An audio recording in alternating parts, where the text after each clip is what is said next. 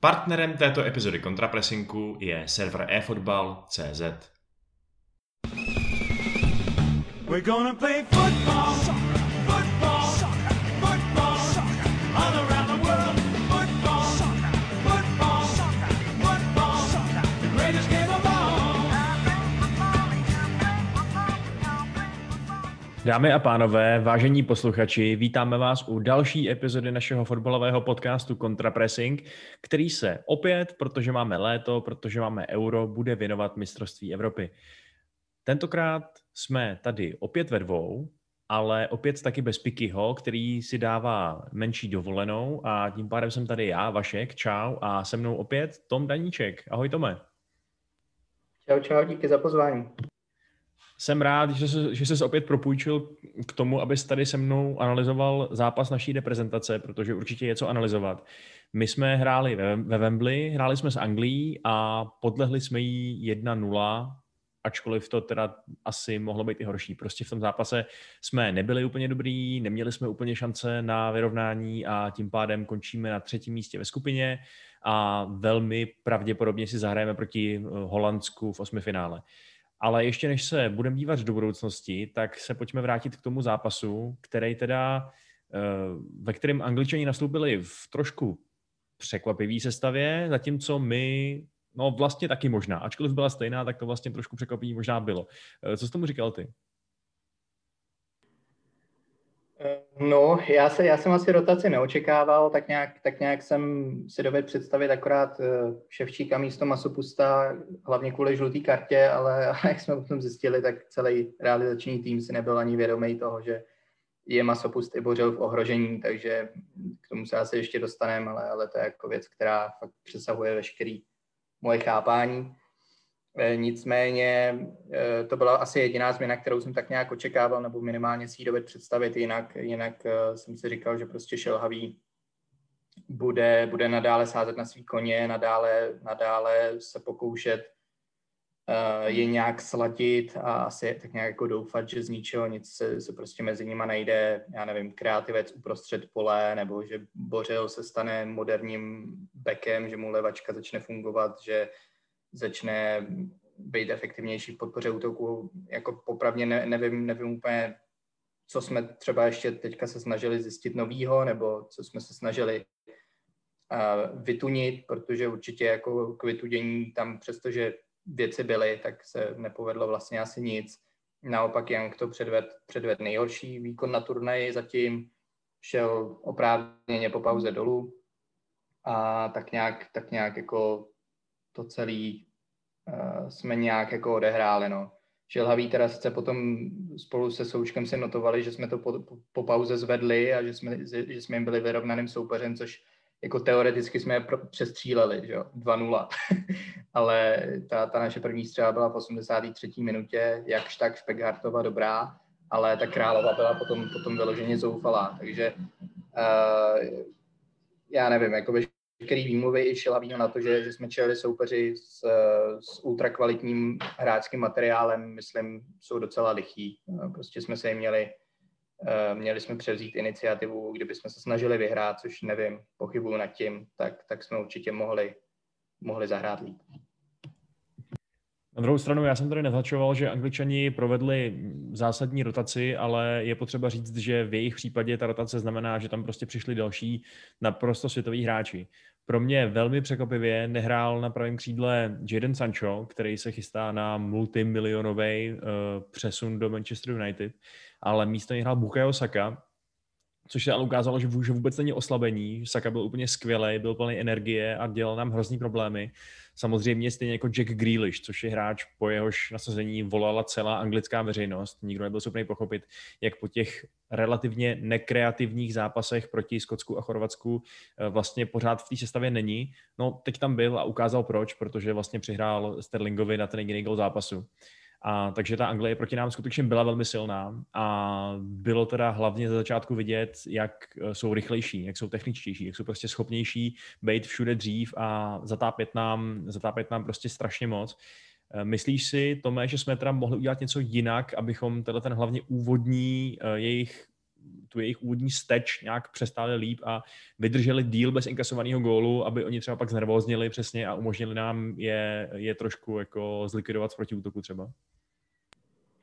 No, tak ten gól sám o sobě byl samozřejmě ubránitelný, respektive se mu prostě dalo předejít v mnoha bodech.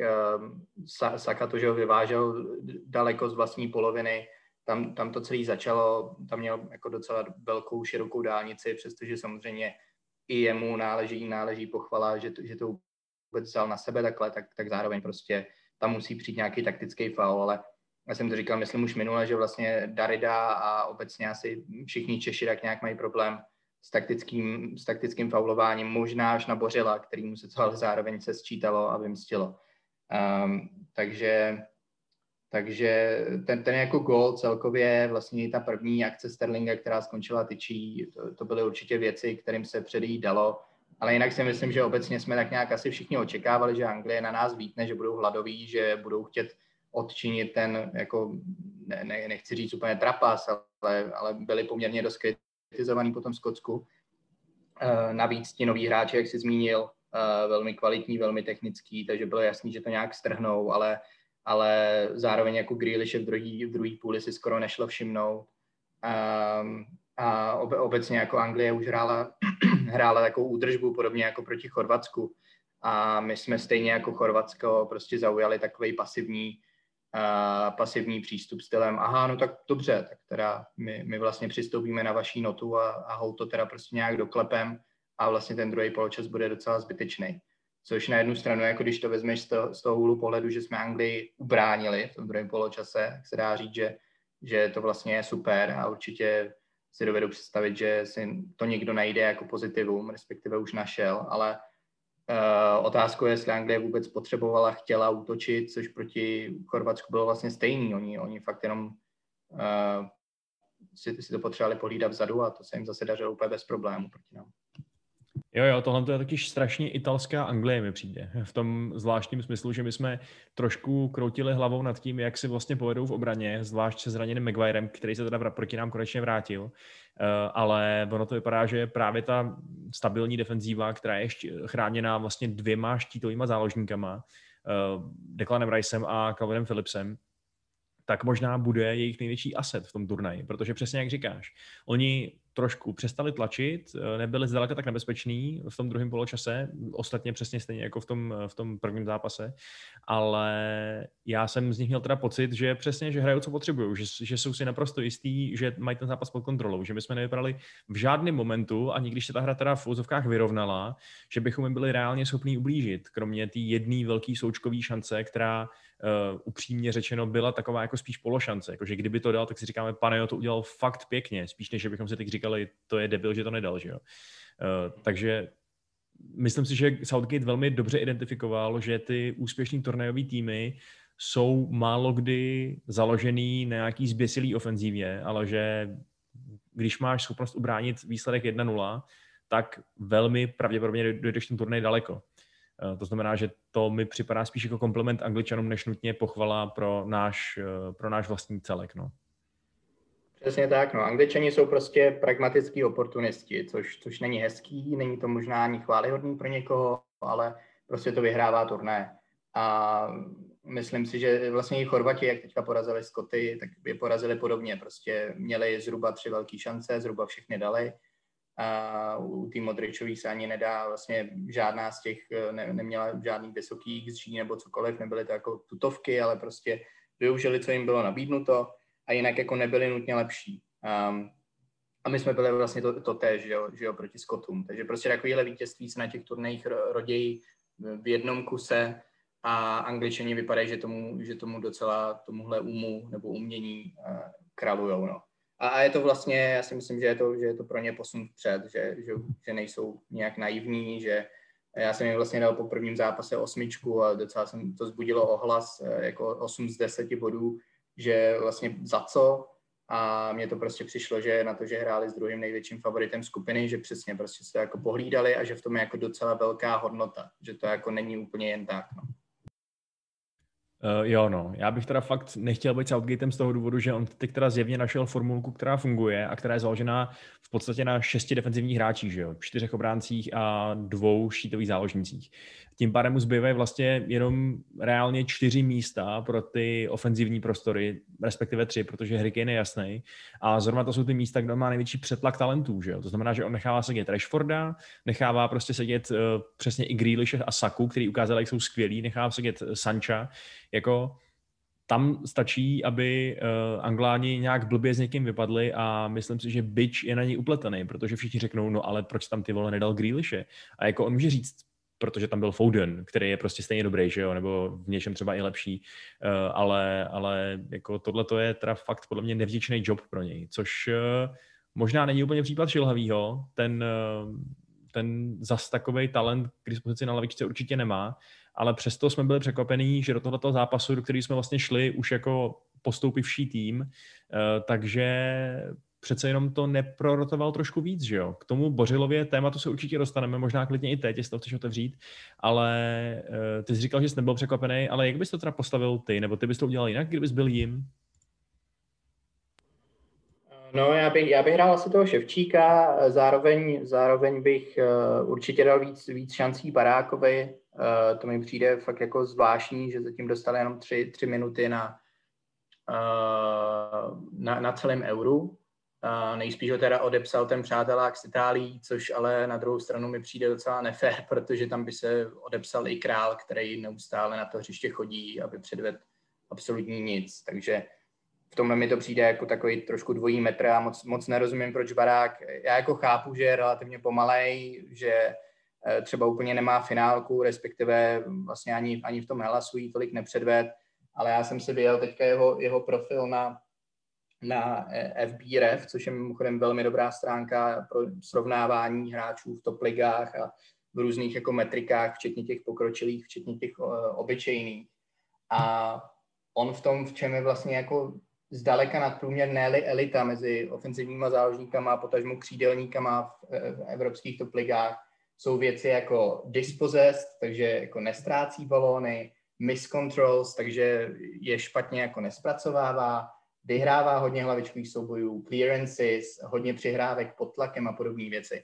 A to mi jako neříkej, že tohle není skillset, který by se nám jako nehodil, protože my přece u těch záložníků neustále vidíme, a nakonec to možná nejlíp zvládá Holeš ze všech, že se právě topějí pod tím tlakem, že dávají zpětné přihrávky, že si netroufnou jeden na jednoho, podobné jako záležitosti, což neříkám, že by to Barák prostě nutně vyřešil všechno, ale a určitě má svý vlastní slabiny, ale prostě proč to neskusit. To samý s Vidrou, ten dostal asi, já nevím, 15 minut nebo kolik, 18 na celém turnaji, proti Angličanům by byl super motivovaný, taky nerozumím, proč tam vlastně šel až ve chvíli, kdy ten tým ani nechtěl hrát vlastně na tu remízu. Už jsme jak nějak asi věděli, že nebo už to tak vypadalo, že se o nic ani nepokoušíme. Takže jako neříkám, že nutně tyhle hráče, když možná vedru místo Šika, bych si tam taky dovedl představit. Šik se vyloženě topil, takže minimálně už v poločase klidně přijít mohl. Protože Vydra je přece jen taky hráč, který se dovede zběhnout níž a nepotřebuje nutně tu podporu ze zálohy, kterou nedostává. Tohle jsou jako hráči, který prostě podle mě měli dostat víc prostoru, spíš než Král jednoznačně, což je takový prostě už automatický střídání. Možná i spíš než Hložek, přestože se kritizuje zbytečně, jak teď vlastně přišel do zápasu, kde hrál podle heatmapy hrál levýho beka jako, a měl skoro víc defenzivních aktivit než těch ofenzivních. Takže nevím, jako přišlo mi to prostě, že furt děláme to samý, vlastně střídání byly jako přes kopírák a to není úplně to, co chceš vidět ve třetím zápase, kdy jako skoro ani nechceš vyhrát, takže víceméně jedno, si koho tam dáš, v úvozovkách jedno.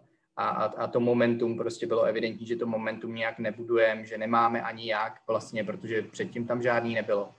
Jako přijde mi, že si prostě hrozně lžeme do kapsy, že celý Šelhavýho tým si lže do kapsy tím, že to slyšel vlastně veškerý jejich prohlášení, byly ta skupina se nám povedla super, prostě nemohli jsme udělat víc, bla, bla, bla. A i když jako ono to tak prostě bodově vypadá, nebo víceméně si splnili cíl, tak já si prostě nejsem jistý, že jdeme do toho 8. finále v dobrém rozpoložení. Ty jsi tady v podstatě naznačil, že by bylo super v tomhletom zápase, na kterém už za tolik moc nezáviselo a vlastně by se dalo i argumentovat, že by bylo lepšího prohrát, takže by bylo fajn to nějak asi trošku prostřídat, že by možná bylo fajn nechat odpočinout Coufala, který pořád běhá, že by možná bylo fajn nechat sednout Bořila, aby se nevykartoval.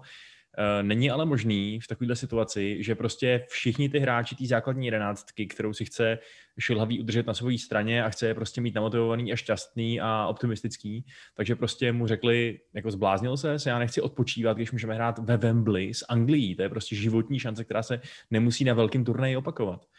Je tam, myslíš, ten jako psychologický rozměr třeba zrovna toho Coufala, který v Anglii i hraje?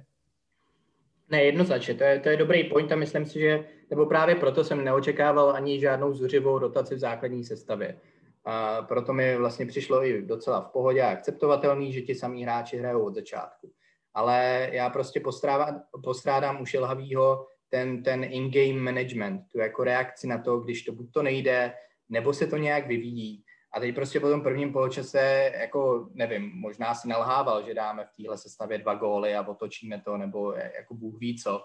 Ale prostě po prvním poločase bylo jasný, že Angličani jsou docela někde jinde, že i tu naší áčkovou sestavu prostě přehrávají, respektive ji k ničemu moc nepouštějí.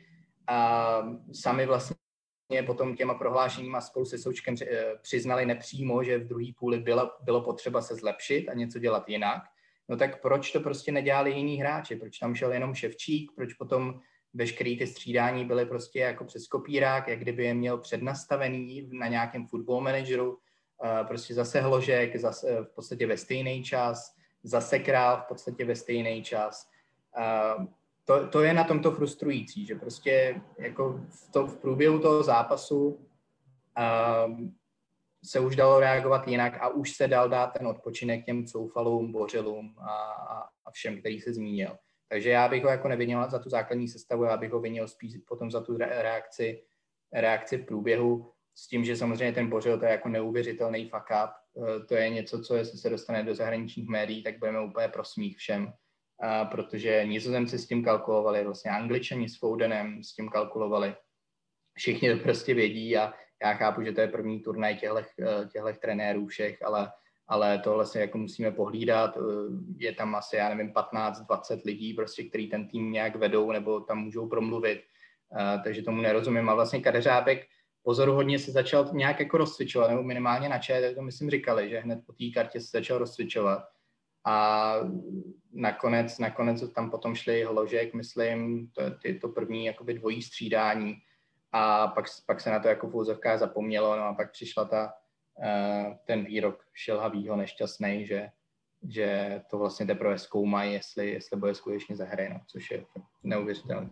Jasně, pro ty z vás, kdo jste to třeba neviděli, tak já to jenom rychle zrekapituluju. Skutečně teda Bořil dostal tu žlutou kartu, druhou, která ho eliminuje z osmifinále, a když se Šelhavýho zeptali v médiích na to, co tomu říká, tý suspendaci, tak on na to zareagoval, takže teda to momentálně zkoumají v kabině, jestli to tak skutečně je, že je teda suspendovaný, ale že to vypadá, že ano, což mi přijde jako vlastně strašně bizarní reakce, no, že i kdybych byl jim a někdo se mě na to takhle zeptal, tak bych asi se pokusil to nějak zaimprovizovat a říkat to tak, jakože to vlastně vím, že mi je to jasný, že přece vím, jak to chodí a že znám pravidla.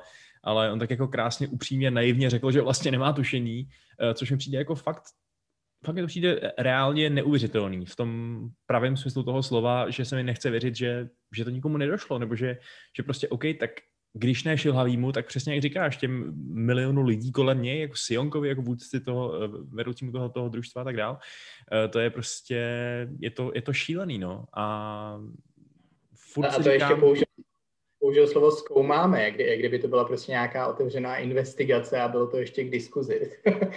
to mě nějaké pobavilo.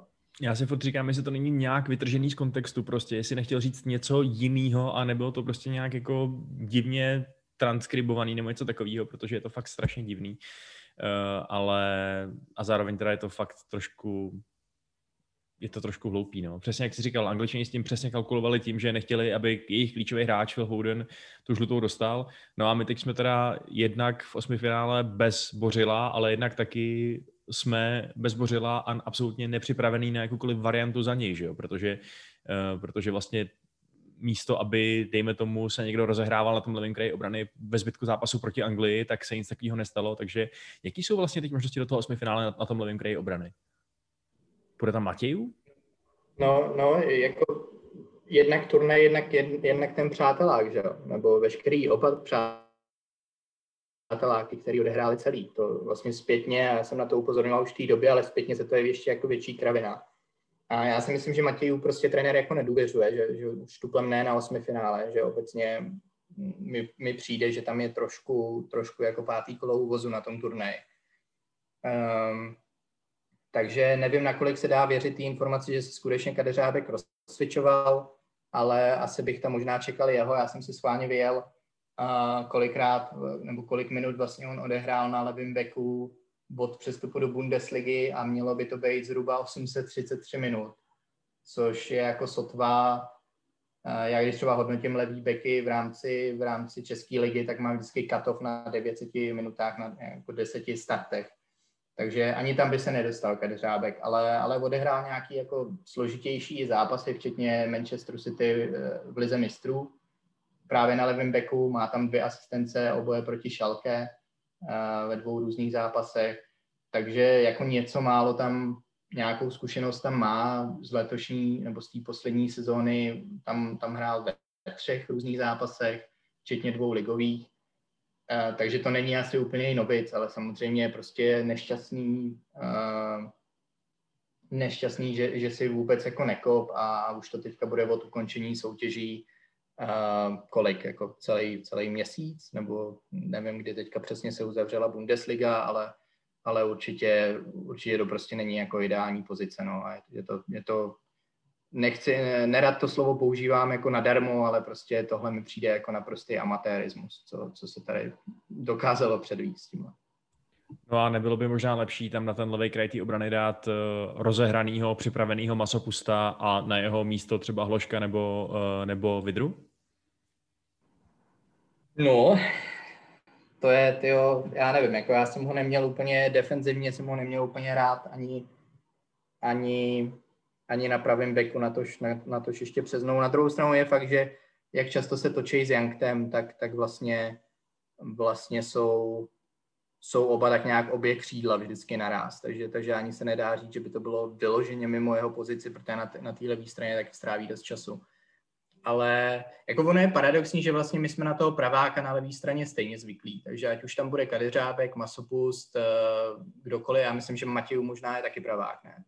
A tak to vlastně nebude zase taková změna a třeba ten centr prostě levačkou tam úplně neočekáváme nebo podobně, není to tak, že by to bylo nějak součástí naší strategie. Takže jako možná ani ten Masopust se nedá vyloučit, no, nevím. Podle mě jako teďka už to bude vždycky daleko od ideálu a je ne úplně vyloženě jako jednou, kdo tam nastoupí, ale tak nějak, já jsem připravený prostě komukoliv, kdo tam bude vhozený vyloženě do vody, tak jsem ochotnej nad ním přimouřit obě oka a říct, hele, prostě to jako líp zahrát asi nešlo, protože prostě ten tým tě vůbec nepodržel, ten trenérský tým teda, mám na mysli. Máš mimochodem pravdu, že Matějů je skutečně pravonohej, dokonce Transfermarkt považuje za jeho ideální pozici pravýho obránce, takže jsme tam trošku overloaded, podle tady té stránky aspoň, ale je podle tebe aspoň teoreticky možný, že by třeba Šelhavý sál k nějaký úplně totálně jako left field variantě a zkusil třeba na levém beku Zimu, který je zvyklý hrát že levýho stopera, anebo že by třeba šel rovnou na 3 stopery a zkusil hrát prostě na wingbacky, aby tu krizi vyřešil? Nebo je to vyloučený? No, ty 3 stopery jsem, myslím, někde viděl v nějakém, nevím, jestli to bylo ČT nebo nějaký jiný podcast, nebo e-sport, ale jako to samozřejmě je asi varianta, která by dávala úplně nejvíc smyslu, ale to je varianta, která je už úplně jako nepřipravená. A přestože si myslím, že by vlastně ve finále asi náš problém řešila nejvíc a možná by prospěla i Youngtovi třeba samotnému, kdyby hrál na tom levém křídelním beku. Potažmo i ten Kadeřábek ve finále jakoby toho levýho křídelního beka, když už šel nalevo, tak ho často hrál právě v téhle formaci. Takže jo, jako to by určitě bylo bylo fajn, možná by to bylo úplně vhodné proti Nizozemcům, pokud půjdeme na ně, vlastně zrcadlit jejich oblíbenou formaci, respektive oblíbenou jenom pro De Boera a ne celý zbytek nizozemského lidu. Ale jako už jenom proto, že vlastně proti nám budou dva útočníci s tím, že i Weghorst, i Depay, nebo proti nám takhle. Kalkuluju teda s tou nejpravděpodobnější variantou, ale pokud půjdeme na Nizozemce a budou proti nám Weghorst, Depay nebo Malen, kdokoliv z těch tří, tak budou vždycky dva, budou se extrémně dobře pohybovat, roztahovat tu obranu pro Wijnalduma. A v takovém případě určitě ti tři stopeři by se tím spíš šikli, protože si myslím, že jinak bude mít Kalas s čelůstkou obrovský problémy. Čelůstka speciálně víme, že v navazování hráčů a v takové té dynamické hře dost zaostává, veškeré to předávání hráčů nám nefunguje. Takže si myslím, že jako jo, varianta se třema stoperama by lecos vyřešila, ale nejsem si jistý, jak daleko jsme, nebo blízko jsme k jejímu užití. To je podle mě fakt výborná poznámka o tom zrcadlení té formace, protože ačkoliv vím, že Holanďani hrajou jinou variantu toho pětiobráncového systému než Němci, hrajou, že jo, spíš právě tu 5-3-2 než 3-4-3, řekněme, tak viděli jsme v tom zápase Německo-Portugalsko, jak strašný problémy může té pomalejší čtyřčlenné obraně dělat to, když jsou proti ní ty wingbacki. A naše obrana přesně takováhle je, že jo, v tom základním stavu, zvlášť teď je teda ještě, když přijdeme o našeho first choice levýho beka. Takže si přesně umím představit, že budeme po stranách devastovaný a tím pádem, že jo, roztahovaný a tím pádem nám bude otavíraný střed. V podstatě úplně přesně, jako se to stalo těm chudákům Portugalcům v zápase, ve kterým byli poražený takticky, že jo. Ne nutně nějakou individuální genialitou, ale vyloženě tím, že ta taktika nebyla schopná a ten personál v té taktice se nebyl schopný poradit s čím přišli Němci, no. Samozřejmě... No, jasně, ale... Promiň, to. Ne, já myslím, že už... Ne, já jsem jenom chtěl říct, že to bude takovej jako souboj chudých bratranců těch dvou lepších týmů, jak Portugalska, tak Německa, ale i tak tam vidím nějaké jako podobnosti. No, jako hlavně taky se musíme uvědomit, že pokud půjdeme na Nizozemce, tak jdeme na Dumfriese, což je extrémně neortodoxní typ křídelního beka, který má, mám pocit, víc zakončení než přihrávek do vápna. A obecně je to prostě hráč, který vlastně z té druhé vlny víc zakončuje, skoro nejvíc celého týmu spolu s Wijnaldumem. Obecně to mají hodně postavený právě na ty takový jako skrytý hrozby, které už tuhle dobu sice nejsou možná skrytý, všichni o nich vědí, ale jsou prostě dost dobře nebránitelní.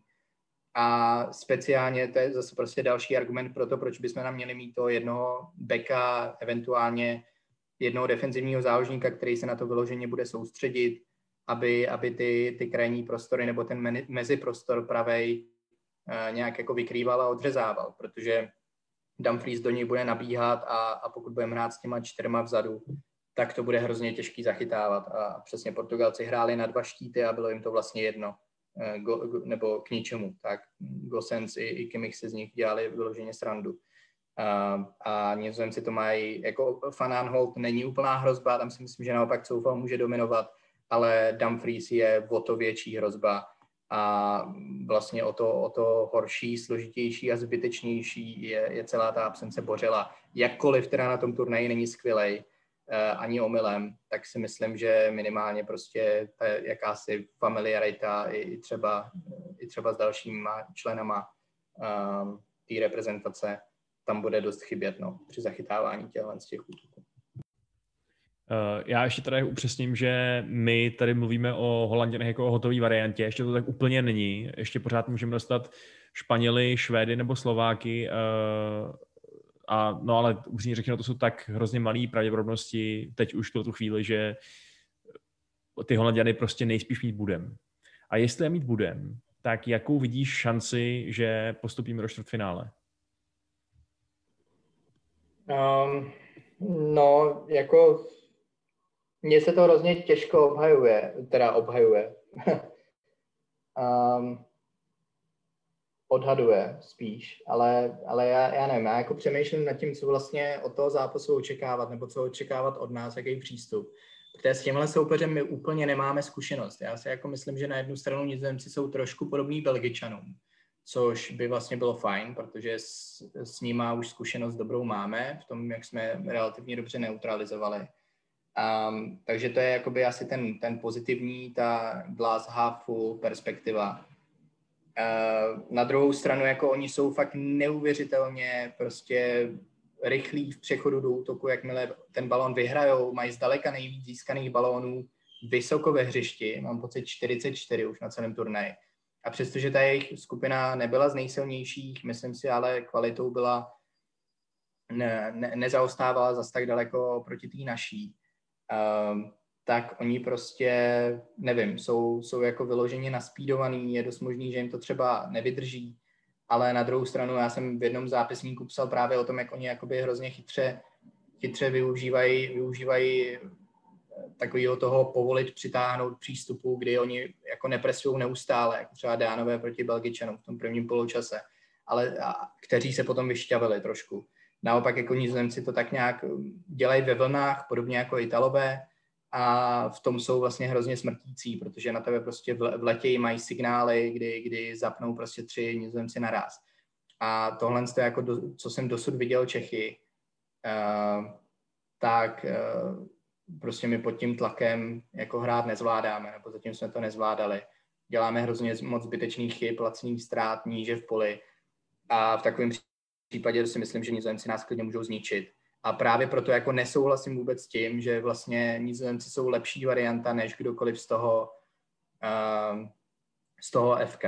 Možná Němci jako hrajou podobný relativně fotbal nebo dovedou ho zahrát, ale ti mají jako svoje on and off days. A naopak třeba Portugalci si myslím, že by nám docela svědčili, že přestože mají Ronalda, tak si myslím, že jako jejich styl by pro ten náš byl mnohem schůdnější. Takže nejsem optimista. Nevím jak ty, Vašku. No, tak je asi jasný, že do toho zápasu půjdeme jako velký outsideri a divil bych se, kdybychom postoupili z něj, ale na druhou stranu si říkám, že je to takhle, nechci znít jako, že to je nejčí klišé na světě, ale je to turnajový fotbal a je to o tom jednom špatném zápase a já si říkám, že ty Holanďani doteď hráli tak dobře, že ten jeden špatný zápas prostě musí mít, protože my víme, že oni mají prostě slabiny, že oni by teoreticky podle všech odhadů předturnajových vůbec neměli být mezi favoritama, že jo? Nebo prostě hrát tak dobře, jak hrajou, takže bych skoro očekával, že tam nějaká nestabilita, nějaká dysfunkce prostě přijde a že může přijít i v tom osmifinále klidně, pokud prostě se jim, víš co, dáme jim jeden rychlej gól z rohu nebo něco takového a může to taky být prostě pro ně docela velká rána, no, takže stát se může fakt všechno. Jo, to je určitě taky dobrý point, že je fakt, že zatím je vlastně na tom turnaji nikdo úplně nezaskočil tom, v čem jsou naopak docela špatní a to, že se zapomínají vepředu a jakoby jsou určitě napadnutelní. Vlastně i Makedonci byli poměrně blízko, dali 2 góly z offsideu a byli poměrně blízko, je taky překvapit, nastřelili tyčku. A to jsou jenom Makedonci, jako, který už neměli o co hrát a podobně. Takže jo, na druhou stranu já si prostě říkám, středem pole jsme jako skoro nevytvořili jediný dobrý útok a středem pole jsou právě nejvíc zranitelní. Takže tam si myslím, že pokud prostě oni budou dominovat tam, což předpokládám, tak my budeme hrozně těžko nacházet zbraně. Ale nevím, jako já jsem byl podobně pesimistický se Skotama, tam to vyšlo, tak třeba se to zase všechno sejde tak, že ty Nizozemce nějak udoláme. No. Uvidíme, jak to osmifinále dopadne, uvidíme, s kým vůbec budeme hrát, že jo, ale když se podíváme na ten turnaj, z toho, co zatím víme, tak já ti hned dám slovo, co se to myslíš ty, ale za mě teda já jsem ve skutečnosti jakože docela vlastně spokojený s tím, co jsme předvedli. Jakože my jsme tady dneska zvlášť hodně čtili síru a říkali jsme si slova jako amatérismus nebo nekompetence a tak dále, ale ve skutečnosti, kdybys mi nabídl vlastně docela pohodlný postup, že jo, už po druhém zápase, tak bych to okamžitě bral před tím turnajem. Já jsem si fakt myslel, že i s těma Skotama můžeme klidně rupnout a klidně prostě můžeme skončit na posledním místě té tabulky. A jako jo, nakonec jsme třetí, že jo, ale to úplně nevypovídá o tom, že bychom se tam jako procpali s odřenýma ušima nebo něco takového. Ve skutečnosti to bylo právě docela jako takový pohodlný a viděli jsme to dopředu. Takže na jednu stranu bych řekl, že už teď to je prostě úspěch, že to je za prvý teda splnění toho cíle, OK, ale za mě je to fakt reálně úspěch, že jsme se z té podle mě i relativně těžké skupiny, kde jsme vlastně hráli s dvěma domácíma celkama, že jo, a plus s těma většině nebezpečnýma Chorvatama, takhle celkem s grácí promanévrovali. Takže já bych asi úplně neplakal hořké slzy v steku, ani kdybychom teď vystřelili v osmifinále a říkal bych si, OK, tým je to celkem jako ještě perspektivní na mistrovství světa, kam se dost pravděpodobně dostaneme, že jo, aspoň do té baráže, tak bychom třeba mohli ještě něco taky předvíc pěknýho a byl bych vlastně docela sluníčkovej. Ty jsi naznačil, že to máš možná trošku jinak, ne? S tím naším úspěchem nebo neúspěchem ve skupině. No, jako já bych nám dal asi takový B minus za tu skupinu. Myslím si, že z hlediska výsledků, jak říkáš, je to vlastně přesně splněný očekávání, ne, ale pro někoho je nad očekávání. Já jsem z těch prvních dvou vlastně 4 body čekal, akorát v opačném gardu, že porazíme Chorvaty a uhráme remízu se Skotama, takže jako pro mě se úplně nekoná žádný příjemný překvapení a z hlediska výkonů pro mě je prostě asi jako největší zklamání, že to je vlastně taková jako lineární výkonnost, že tam prostě člověk nevidí žádný lessons learned, nevidí tam vlastně žádný progres, žádný překvapivý tahy nebo něco prostě, co by ten tým třeba posunul na další úroveň a vlastně to trošku vypadá, že ten vrchol jsme prožili pár magickýma momentama Šika a Vaclíka a od té doby jsme se k němu úplně nepřiblížili, což je trošku škoda a určitě si nemyslím, že bychom v tomhle ohledu teda naplňovali potenciál. Ale jo, tak jako samozřejmě prostě vypadnutí v osmifinále asi nebude považovaný za katastrofu, já bych to určitě, v každém případě bych to nevnímal jako nějaký verdikt na Šelhavýho jako takovýho. Ten bychom měli vynášet až po kvalifikaci na mistrovství světa, kdyby podle mě mělo být neakceptovatelný, kdyby jsme se tam nedostali. Protože už jsme jako hodně za hranou, co se toho čekání na další mundial týče. Takže určitě jako bych z toho nevyvozoval žádný extra závěry, kdyby jsme hrozně rupli s Nizozemcema. Na druhou stranu, jak jsme říkali už tom, nebo já jsem říkal už v tom předturnajovém podcastu, já si myslím, že postup ze skupiny by pro nás měl být absolutní jako minimum, co se očekávání týče, protože postup na Euro to evidentně není, když na něm jsme pokaždý. A tak nějak si říkám, že vlastně čtvrtfinále by teprve mělo být považovaný za jako opravdu nechci říct splněný úkol, ale vlastně jako dobrý Euro. Myslím si, že osmifinále pro mě, teda v závislosti na to asi, jak bychom vypadli, by spíš bylo takový jako snesitelný Euro. Ale jako asi bych to neoznačil za dobrý, ne, ale výborný. Jako je samozřejmě pravda, že do toho osmifinále se na Euro v novém formátu dostane doslova většina týmů, takže to... A to je další věc. To nemá to už takový mustr, prostě takový lesk, to je, co jsem to říkal za slova. Nicméně nějaký vývoj tam přece jenom je, protože místo Krmenčíka šel na hřiště Peckhardt, takže bych byl opatrný s tím, že není žádná evoluce.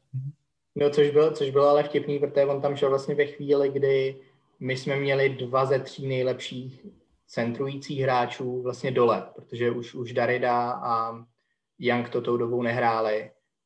Takže jsem si úplně nedovedl představit vlastně, kdo mu ty balony do vápna, který on potřebuje, bude dávat. Ale nakonec vlastně jako měl naší jedinou solidní šanci toho druhého poločasu, takže dejme tomu, že to byl asi úspěch a že jsme Angličany jakž tak jako zaskočili. No. Nevím. No, tak uvidíme, jestli zaskočíme našeho případného soupeře v osmifinále, ať už to bude kdokoliv. A my si o tom určitě zase popovídáme, budeme se na vás těšit. Díky tomu, že jsi dneska přišel a že si opět poskytl svoje názory a informace. Taky díky za pozvání, budu se zase někdy těšit. A my se budeme těšit i na vás, vážení posluchači, vážené posluchačky. Takže Eurozdar, to samé. kontrapresinku a já na závěr jako obvykle poděkuju vám všem, kdo nás podporujete na Patreonu a kdo si s námi povídáte na Discordu, je to moc fajn. A konkrétně chci poděkovat Tomáši Štěchovi, Bohuslavu Vávrovi, Hedoslavovi, Tomáši Urbánkovi a Tomáši Kederovi. Díky moc, mějte se. Čau.